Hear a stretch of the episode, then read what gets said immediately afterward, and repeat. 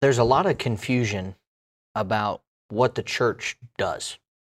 You know, you hear the, the typical statements, you know, you're, you're bigots, you're Jesus freaks, you know, you're hateful people, uh, you don't do anything well, you know, you're always meddling in businesses that you shouldn't be involved in. And you hear all the negative all the time, but not much is spent on the legitimate works of the church and what we're actually tasked with doing and what we actually try to showcase and do.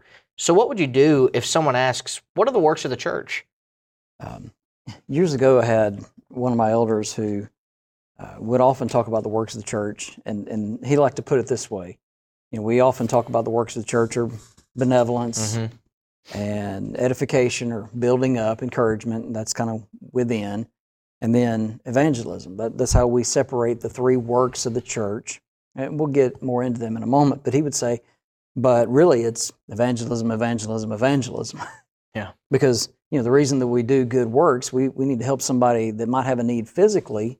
We do so because we also want the opportunity to be able to teach them spiritually mm-hmm. and, and to, to help them in that way, you know, and we, we build up in the body of Christ. Why? So that we can go out and teach others. So it really comes down to evangelism, right? Uh, the saving of souls. That's that's the work of the church is salvation of mankind. That's the purpose. Jesus came to seek and to save the lost. But we do these other works uh, in the Lord's body. And it's, uh, it's interesting because in Ephesians chapter 4, there is the discussion of unity in that chapter.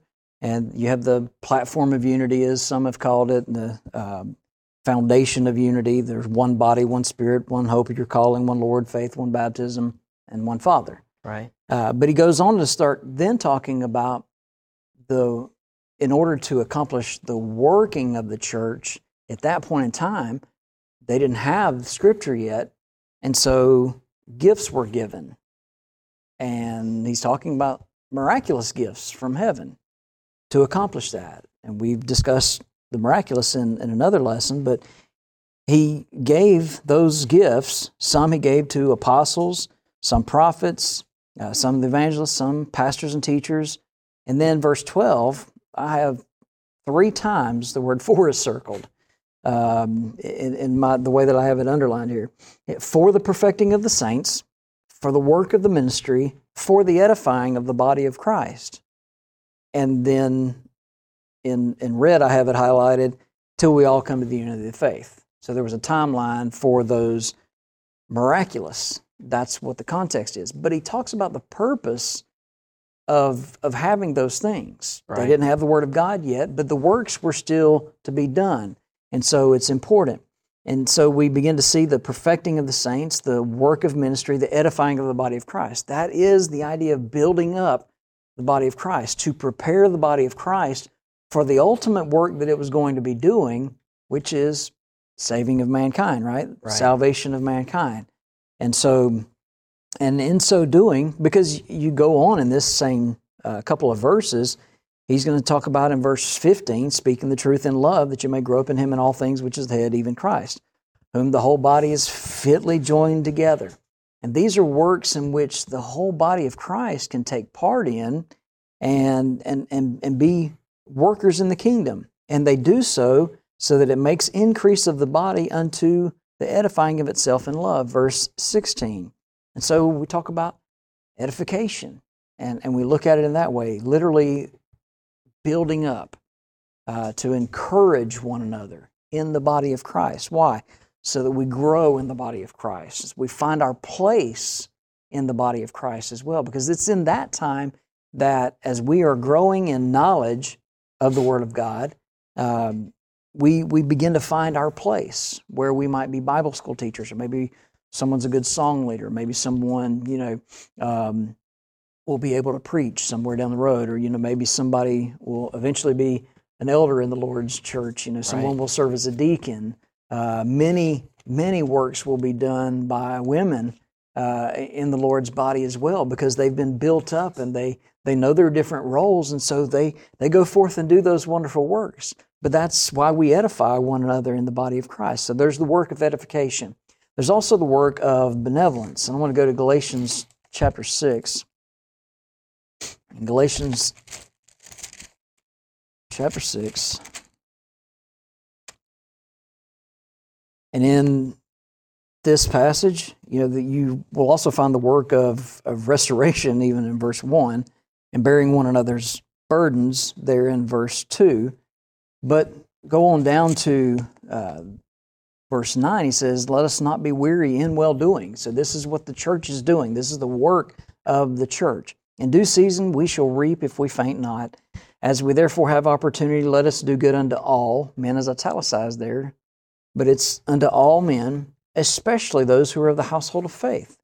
And so there is a work of, there's good works, as we would call them. There's benevolent works where someone has a physical need, maybe they're without food, and, and we go and supply them with, with food. We go take a, a food box to them. We go, uh, we find someone who is in need, you know, they're, they're down, uh, their situation is, is financially not well, and they find themselves even maybe they're out of town and they're just in need and maybe they need a night stay somewhere and to be able to get back on the road the next day and so we we supply them with a hotel room or something Right. like that. You know th- these are all benevolent works because they're helping physically take care of someone who otherwise couldn't take care of themselves at that point in time. And again we do so that we might have opportunity to be able to teach them spiritually as well. And so and then Matthew 28 gives us the, the marching order for every Christian to, to go and to preach the gospel, to go and to make disciples of all nations, baptizing them in the name of the Father, Son, and Holy Spirit, teaching them to observe all things whatsoever I've commanded you. So we have the marching orders of the Great Commission to go forth and to preach the gospel, to teach the world the gospel of Jesus Christ. That would be the works of the church. And ultimately, that ultimate work is for the salvation of mankind, for the salvation of our souls. Right. Name one of those that Jesus didn't fulfill while he ministered. He f- fulfilled them all. He did, and, Yeah. we're told to imitate him. I, I, I've gotten more and more in, in my short time being a minister to really fall in love with 1 Corinthians 11 1 Mm-hmm. as a as a really a, a main verse of the New Testament, a thesis statement Mm-hmm. for Christians to imitate Paul or the examples that we have as Mm-hmm. they imitate Christ. And what Paul and what so many others are, are trying to put out is here's how Jesus lived, here's how we're supposed to live, so let's do that. And Jesus did every one of those. He evangelized, he was benevolent, Yeah. and he edified people too. He did all of these things. And we're going to talk about him a little bit more later on into this conversation. But I think the best example that we find is South Haven Church of Christ, where I grew up, calls their, you know, kind of their outreach program Faith in Action. At least they mm-hmm. did when I went there. I- It may, may have believe changed, but. I believe it's still that way. And there's a reason it's called Faith in Action. Mm. And what those groups are designed to do is to showcase those three areas. Mm-hmm. Now, mainly when we talk about church works, you know, in Somerville, we call them care groups. And so we showcase the care of, of love and affection for each other as church bodies and members of the congregation do in those groups. And we reorder them every now and then and we shuffle the deck, so to speak, mm-hmm. and get more people involved with other people. But the best picture of this, the reason why so many churches, and I'm sure Maryville, where or East Hill, where you're going, East Side, I'll get it right in a minute. East Side has something similar, I'm sure, to, to that. It may not have the same name, but everybody's got some type of catchy hook, if you will. The reason for that is found in Acts chapter 2. And I want to go there and camp out for just a little bit because Acts chapter 2 is so important. And it begins in verse 42. Now, this is after people have become members of the Lord's body. We're told the very first thing that they did was they continued steadfastly in the apostles' doctrine and fellowship, in the breaking of bread and in prayers. Now, that fellowship is what we would call a, a fellowship meal kind of mentality of we're fellowshipping together, we're sharing a commonality with each other, we love each other, and it's basically coming about in this regard from a doctrinal standpoint. We are fellowshipping in the Word of God and the idea of breaking of bread and in prayers. But the first thing that they were focused on doing was evangelizing. Mm-hmm. Now, they evangelized to themselves, to each other, that you could say that's edification, but continuing steadfastly in the apostles' doctrine was a requirement, was a necessity. And, and you think about this, we don't really put on the first century glasses enough. Who had they ever believed before anything of this nature like they're mm-hmm. doing now? Who had ever come along before and changed the way that they have changed their lifestyle, their religion, their process and practices, other than what's happening right now? And so that was it was absolutely critical to continue in what they were being taught because, by all accounts, this is a brand new thing. Right. It's not new, but it was brand new to these people. Mm-hmm. And so they're following after the apostles' doctrine and continuing in that fellowship. And fear came upon every soul, and many wonders and signs were done through the apostles. But here's where we start to talk about the works of the church. Verse 44 mm-hmm. says, All who believed were together, and they had all things common. They sold their possessions and goods and divided them among all as anyone had need. Benevolence. And this is something that I think we don't actually talk about what it must have meant. We think about today because we've had decades and centuries to put this plan together of someone knocks on the church door and I, you've had this happen. Mm. i've had it happen. Countless people have had it happen. You hear that knock on the door and someone's out there and they've got a story about something that's going on in their lives and many times it's true and there are times where it's not but the question is always can you help? How can you help? And what we do today is much different from what we did 30 years ago, and it's much different from what they did in the first century church. Probably 30 years ago, there were a lot of checks being written and a lot of handouts being given, and then all of a sudden, certain people started to become wise to that and say, hey, if they'll give a check out for a sob story, I'll make up a sob story. I'll pass through town. And there's actually a, a, funny story of someone that my dad had met. He studied with them, baptized them, and then got a call from another preacher down the road that that same individual had gone and studied and been baptized. He was a he was a career Christian, if you will. You know, he wanted right. to be baptized over and over again. And we have this process going on and things that are taking place.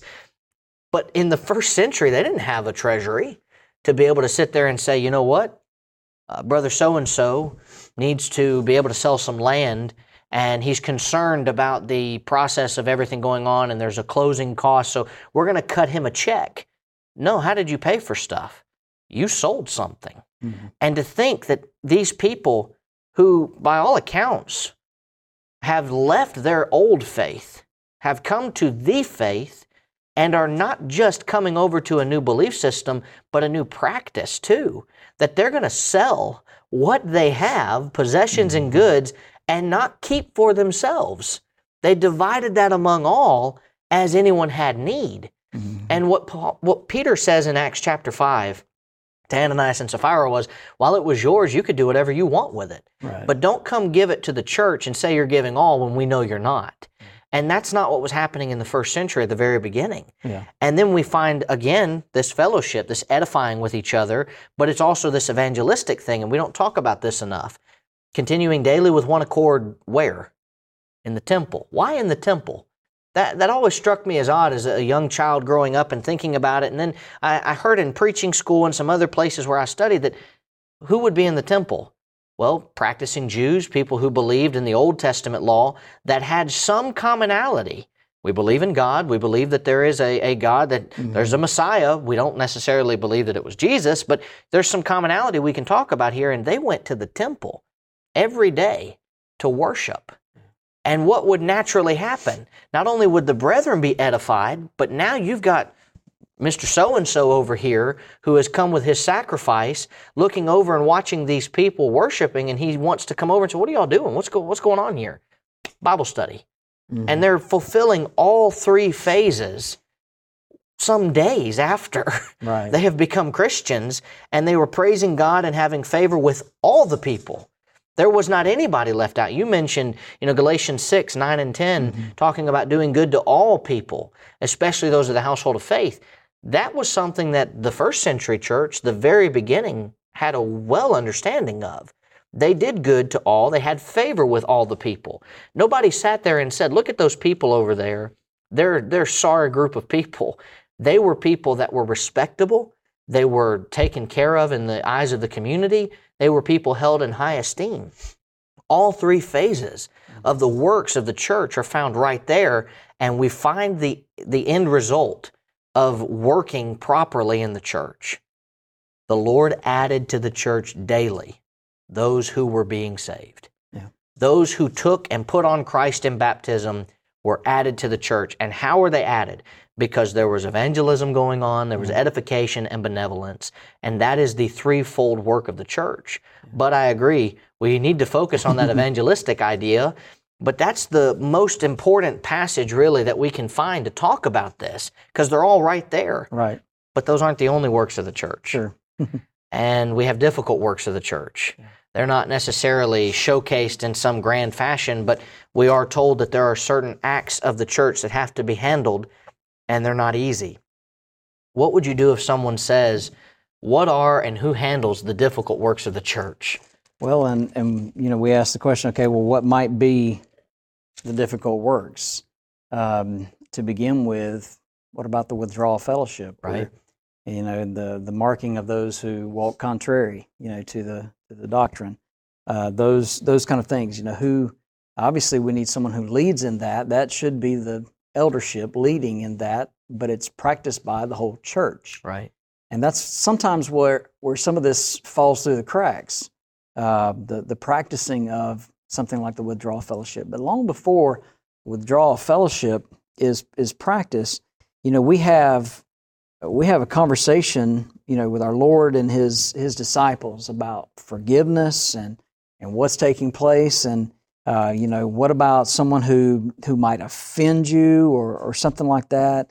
And um, and in fact, and, and prior to um, the conversation, you know, where our Lord finally gets to um, about how many times he will get he will make this statement. He says, "If your if your brother trespasses against you know, go tell him this this trespass or this this offense.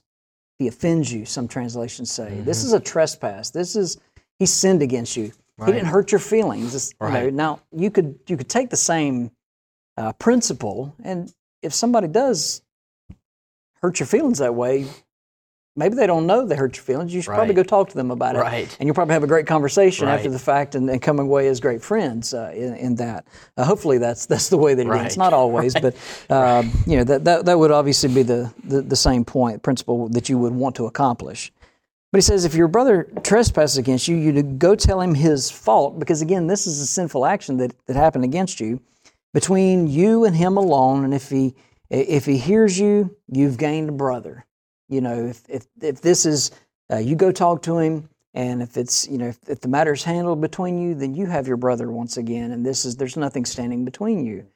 That that idea of fellowship is is still there. It hasn't been taken away. But if he doesn't hear you, then take two or three witnesses. In other words, take one or two more, that in the mouth of two or three witnesses, every word may be established. So the conversation now needs to be before witnesses because he didn't, he didn't, you know, repent. He didn't take care of the issue that, you know, that he sinned against you. And so if he neglects to hear them, because obviously not only are these individuals there to be witnesses, but they're there, they're there also to help with the process, Mhm. to help encourage the one who has sinned against this man to to make things right. And so, well, if he if he neglects to hear them, because obviously what's implied here is they've said something too, Right. and so tell it to the church now. Now it becomes a church matter.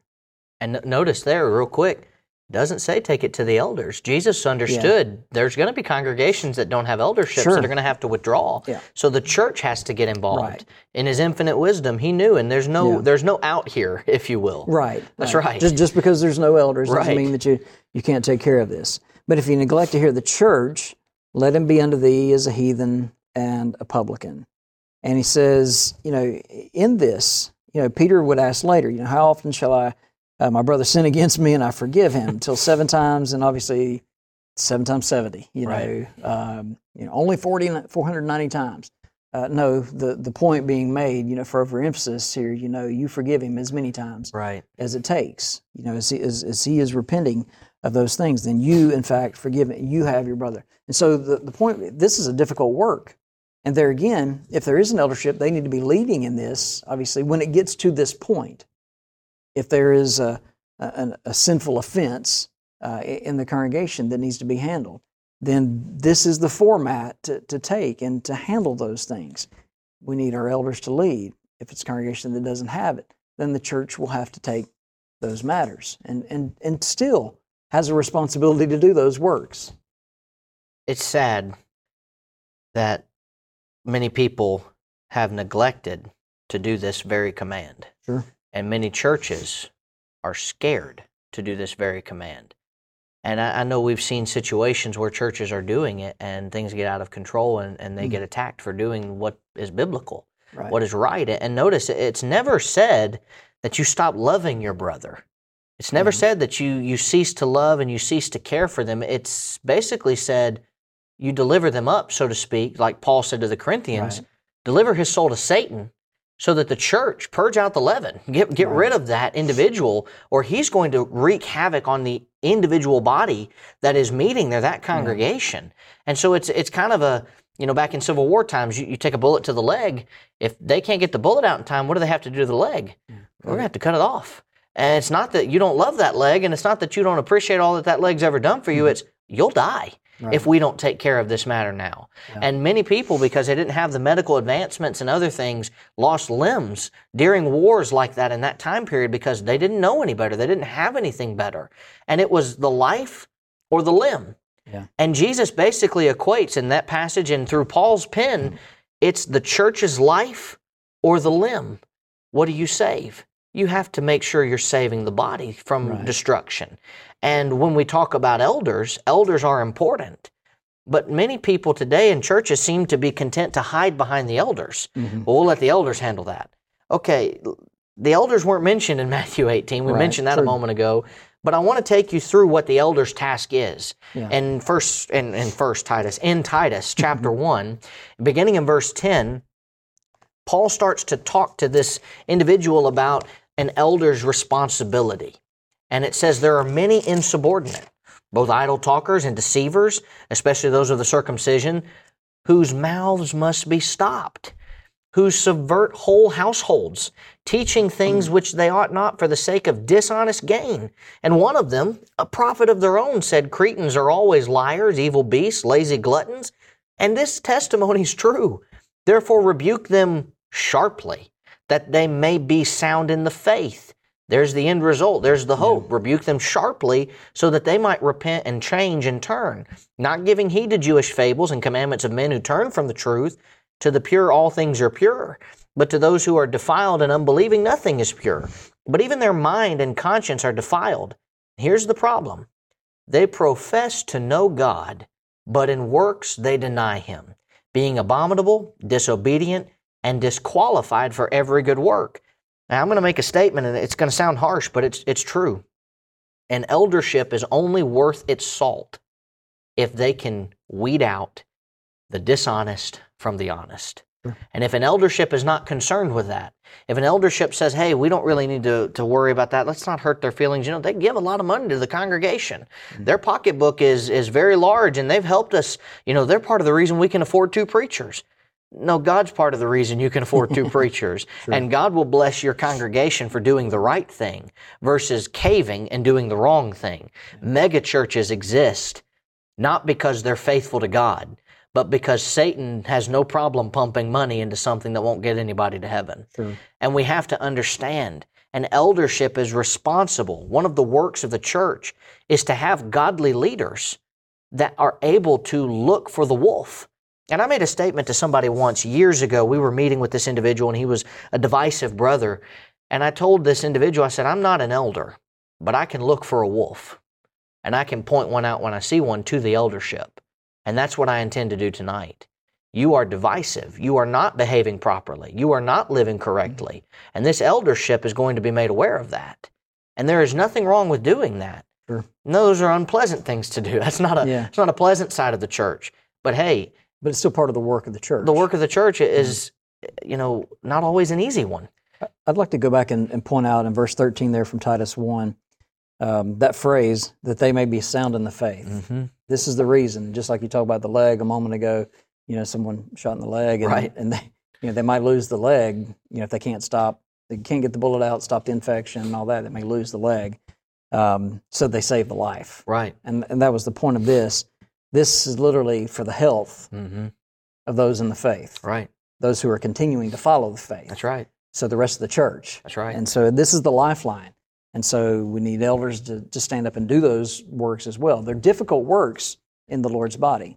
But with God on our side, we can get through it. Sure. And I think that's something we're overlooking now is I love elderships that get up and say things along the lines of, we don't have the money to do such and such, but we're going to do it and trust that God's going to provide the money.